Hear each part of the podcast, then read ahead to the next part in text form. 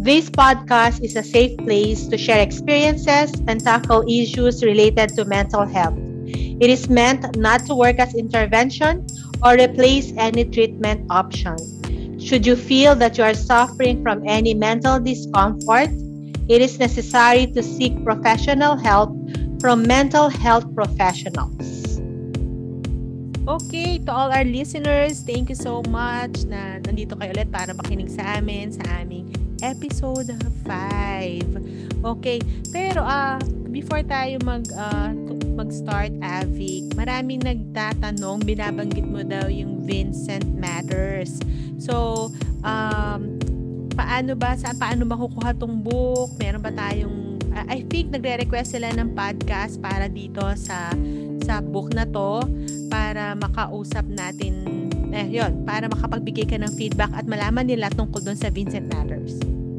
Okay, so we we can have another podcast siguro for that no Eileen tapos uh, we can give the book for free sa mga sa mga listeners mo na gustong makakuha and I'll give that book for free sa mga listeners ng podcast mo. To give a background because Vincent Matters wa- was a compilation of my emotions na hindi naman sinasadyang maging libro. Uh, as I was going through grief, I came up with, my husband was able to put together my thoughts in, this book. And marami ako mga friends at saka readers all over the world, different places na nakabasa ng libro na na-realize nila na yung book nakatulong sa kanila to label what was going on in their heart. So, if you want a copy of that book and if you want a podcast for that, request nyo lang si Eileen and we'll give away the book no sa lahat ng listeners. Ayan, pa- maagang yes. pamasko. So, sa lahat ng listeners, wait nyo lang ang susunod na podcast namin. Alam nyo, medyo busy si Avic. Marami ang ginagawa. So, hihintayin natin kung kailan ulit ang mas busy ka. Mas busy ka. Kaya, hintayin lang natin. Okay? So, i-announce ko yan para magkaroon kayo ng free copy ng kanyang book. Okay, anyway. So, let's start na. Ito na yung last episode tungkol sa book namin, How Are You Doing? Okay? So, uh, sa last chapter ng book namin, it's called uh, Breath Prayers. Okay? For you and your loved ones. So, okay. Avik, ano nga ba yung breath prayers? I think we came up with a chapter on breath prayers. Yung breath prayers, para siyang imaginein mo that you're going through the day, tapos you badly need to pray, but you don't have the luxury of like sitting down and having your journal and your books and your Bible, and you're just praying out of desperation to the Lord. Na parang, Lord, I, I, I'm deep in my grief. I'm, I'm cry, I've been crying all day and for many weeks now, these are my prayers. So para siyang hinga, may ikling mga prayers na hopefully mag-infuse ng bagong hope at bagong strength, supernatural strength sa ating mga readers and listeners. So that yun yung tinawag natin sa chapter 5. It is a collection of prayers. So nag nagsulat si Eileen ng mga prayers niya based on uh, the Bible verses Uh, hindi namin kinote yung Bible verses. How, however, naging basis yung mga Bible verses na to para sa mga panalangin natin. So Bible-based yung ating prayers because uh, at the end of the day, yung prayers talaga natin will be the only tool and armor that we have so we can move forward with all grace and with strength and new hopes. Yes. Um, naalala mo, ano experience mo, Avik, yung ginagawa mo tong breath prayer? Yung sa akin, yung ginawa ko yung breath prayer, parang um, ginawa ko kasi siya one day at a time. Hindi ko siya, mm. kasi parang gusto ko talaga siyang i-process. Kasi parang, um, di ba, parang gusto ko talaga siyang i-meditate. Ano ba talaga? Ito ba talaga yung nafe-feel ko today, itong verse na to? Tapos, out of that, yun yung lumalabas sa akin na prayer. So, sa'yo, paano mo siya uh, ginawa? Doon sa yung breath prayers? Very natural kasi for me to have a journal. So, nilift ko lang siya sa mga journal na sinulat ko. Mm. Um, through that, kasi very recent, very fresh yung grief sa akin. So, instead of writing things down kung saan, nagjo-journal talaga ako para in, in a way, mababalikan ko siya years from now. So, nilift ko lang siya sa journal. And then, uh, binago ko ng kaunti para maging specific dun sa book na uh, sinusulat natin.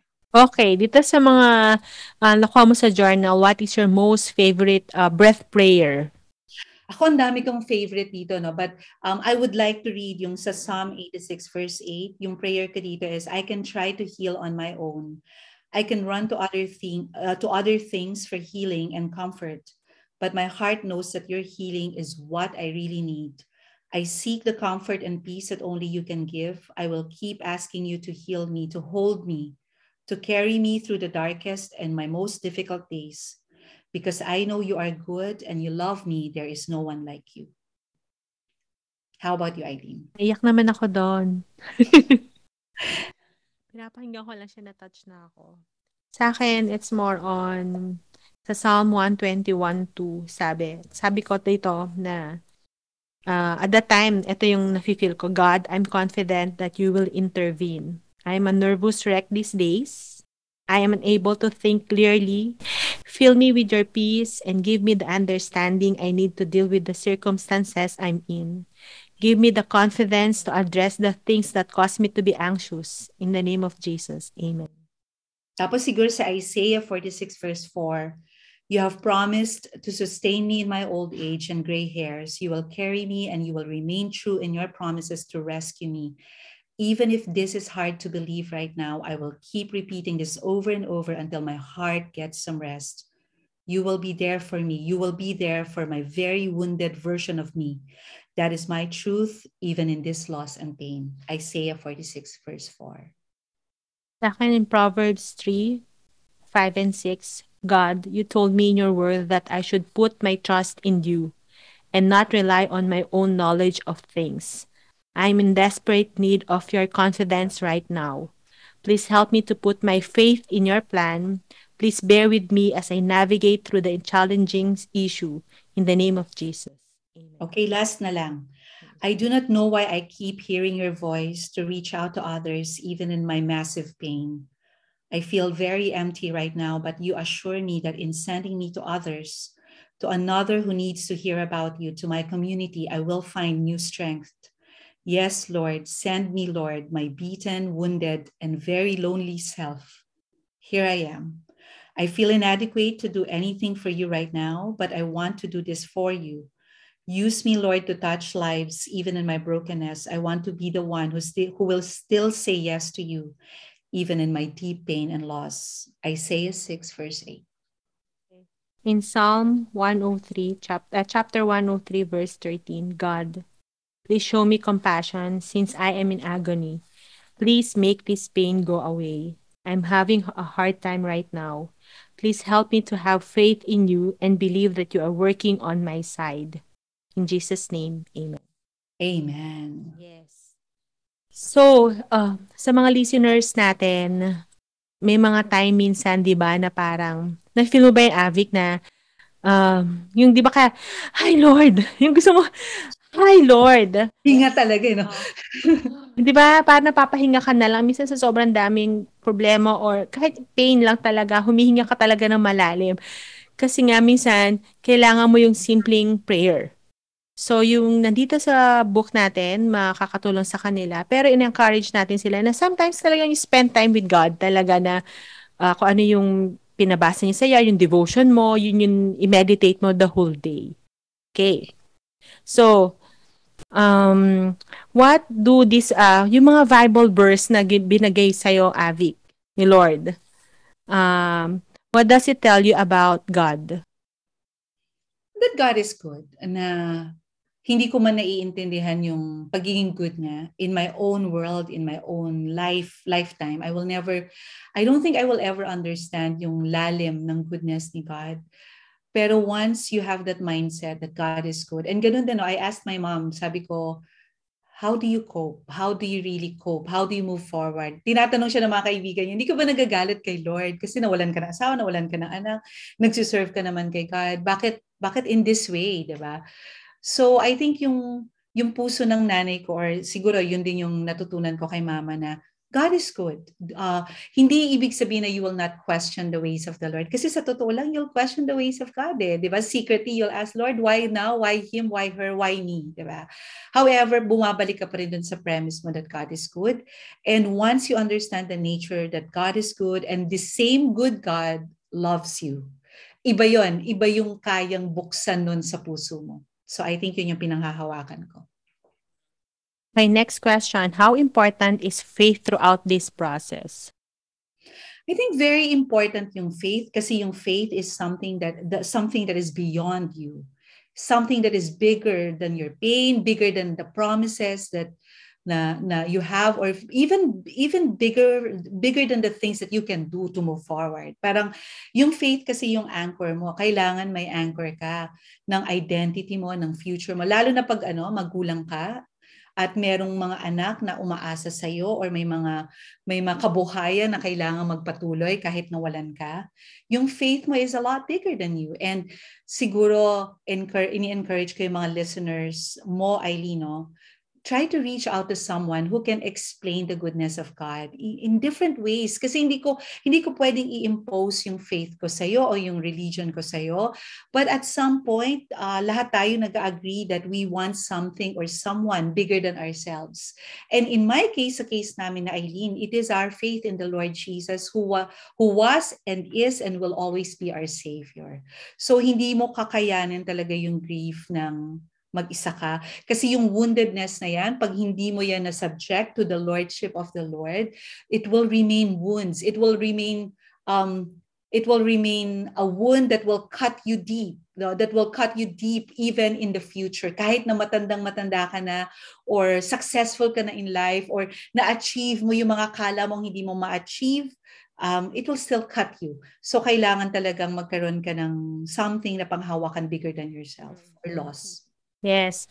Sabi nga dun sa John Hopkins University about dun sa um, counseling, na ang counseling dapat lagi siyang uh, three-part yan. Uh, physical, mental, and spiritual. May mga, like may mga clients akong sinasabi, napaka ano naman, uh, napaka parang uh, churchy ang dating. Pero, ito, ano na to ha, uh, uh, mga psychologists na to, psychiatrists, mga professionals, sila sinasabi nila na napaka-importante yung spiritual aspect mo when it comes to healing. So, kami nga ni Avic, we are not uh, endorsing any religion. It's more on finding your faith, your relationship with God para maayos ka din talaga sa healing. Minsan hindi enough yung physical, okay ka, mental, okay ka, pero how's your uh, spiritual aspect. Yun ang laging tinatanong. Yun yung natutunan ko sa sa John Hopkins University na wag ka wag mo i-heal lang yung tao physical and mental. You focus also on their faith. Kaya yun yun. Okay, Avik, any last uh, ano encouragement or last words para sa ating mga listeners about the book at saka yung pinagdaanan mo uh, sa sa grieving process mo? I think the book is a beautiful reminder that it's okay to go through the grieving process. Uh, and it's okay to be real. It's okay to expose your emotions. It's okay to honor the ways and your decisions to move forward. And it, it also comes with very practical scientific advice, lalo na sa mga chapters na sinulat mo, Eileen, on how you can really move forward in terms of different aspects of your life. And tinapos namin yung libro with a series of uh, breath prayers na pwede yung basahin because it will be very good for your soul to to add. Kumbaga kung kung nawalan ka dagdagan mo ng panibagong boses. Create a new identity. Ika nga 'di ba? Parang create a new identity na hindi ikaw yung tao na um, nakas, nakas, nakalublob talaga dun sa sadness mo for the rest of your life. But you are someone who went through a lot of loss, still grieving and still afraid of the future. But you are also the same someone na nawalan is the same someone who's healing, who is strong, who will find new links of love, who will move forward, who will have a great life, who will be an inspiration to so many others. So kumbaga, uh, the book is very well-meaning in a sense na sana maging kaibigan mo yung librong to kung hindi ka pa handa na kumausap ng ibang tao, sana ito yung book na makapagbigay sa ng panibagong hakbang or a starting point. And sana rin magkaroon ka ng freedom habang binaba. Ato, nung binabasa ko tong, nung sinusulat ko tong book na to, Aileen, sabi ko sana magkaroon ng freedom yung mga tao na it's okay to tell people that you're not okay. But it's also not okay to heal on your own. You need other people, you need someone, you need a big you need a bigger purpose, a, a bigger a reason to actually move forward. So yun lang. How about you, Eileen? Ano yung Yes. last words? Tama sabi mo na yung, ang, goal, ang goal ko talaga, isa sa mga goals ko ay yung gawin mo lang siyang first step, yung book, first step sa healing mo. Hindi pwedeng, ah, nabasa na ako ng book, okay na ako. Hindi, kailangan mo talaga na someone na magpa-process, na tutulong talaga sa'yo. Na hindi naman talaga tayo dinesign na mag-isa ka. So, pagdating ka, pag you're hurting, kailangan mo ng ah, tao, yung community, or ah, therapist, or a friend. So, reach out.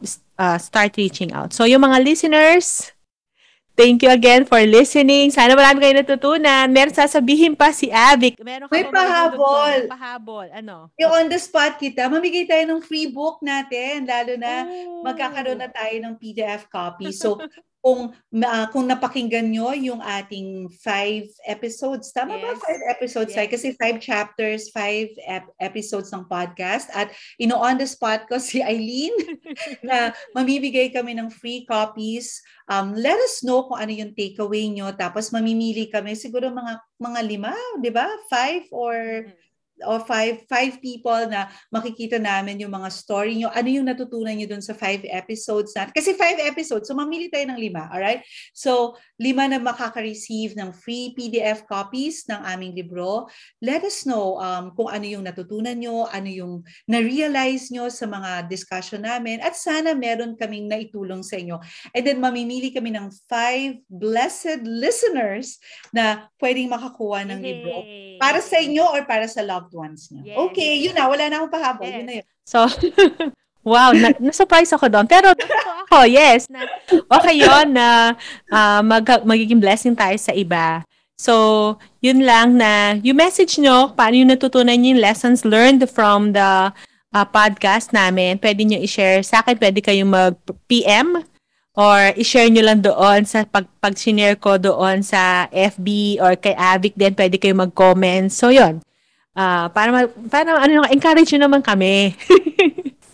Pilit. na, oh, encourage nyo naman kami. The way na in-encourage namin kayo. Kung may natutunan kayo, di ba? Joke lang. Anyway, listeners. Self-serving pala, no? Okay, sige. So, mga listeners, thank you so much. Sana nag-enjoy kayo the way na nag-enjoy kami today. Okay, have a nice day. Bye-bye. Bye! This has been Coach I on the Mind and on Mental Health TBT podcast. Reach out to me by the Facebook group Meant to Matter, Meant M E A N T, and my Facebook account Eileen Evangelista Ang, Eileen A I L E E N. I borrowed the quote from Les Brown.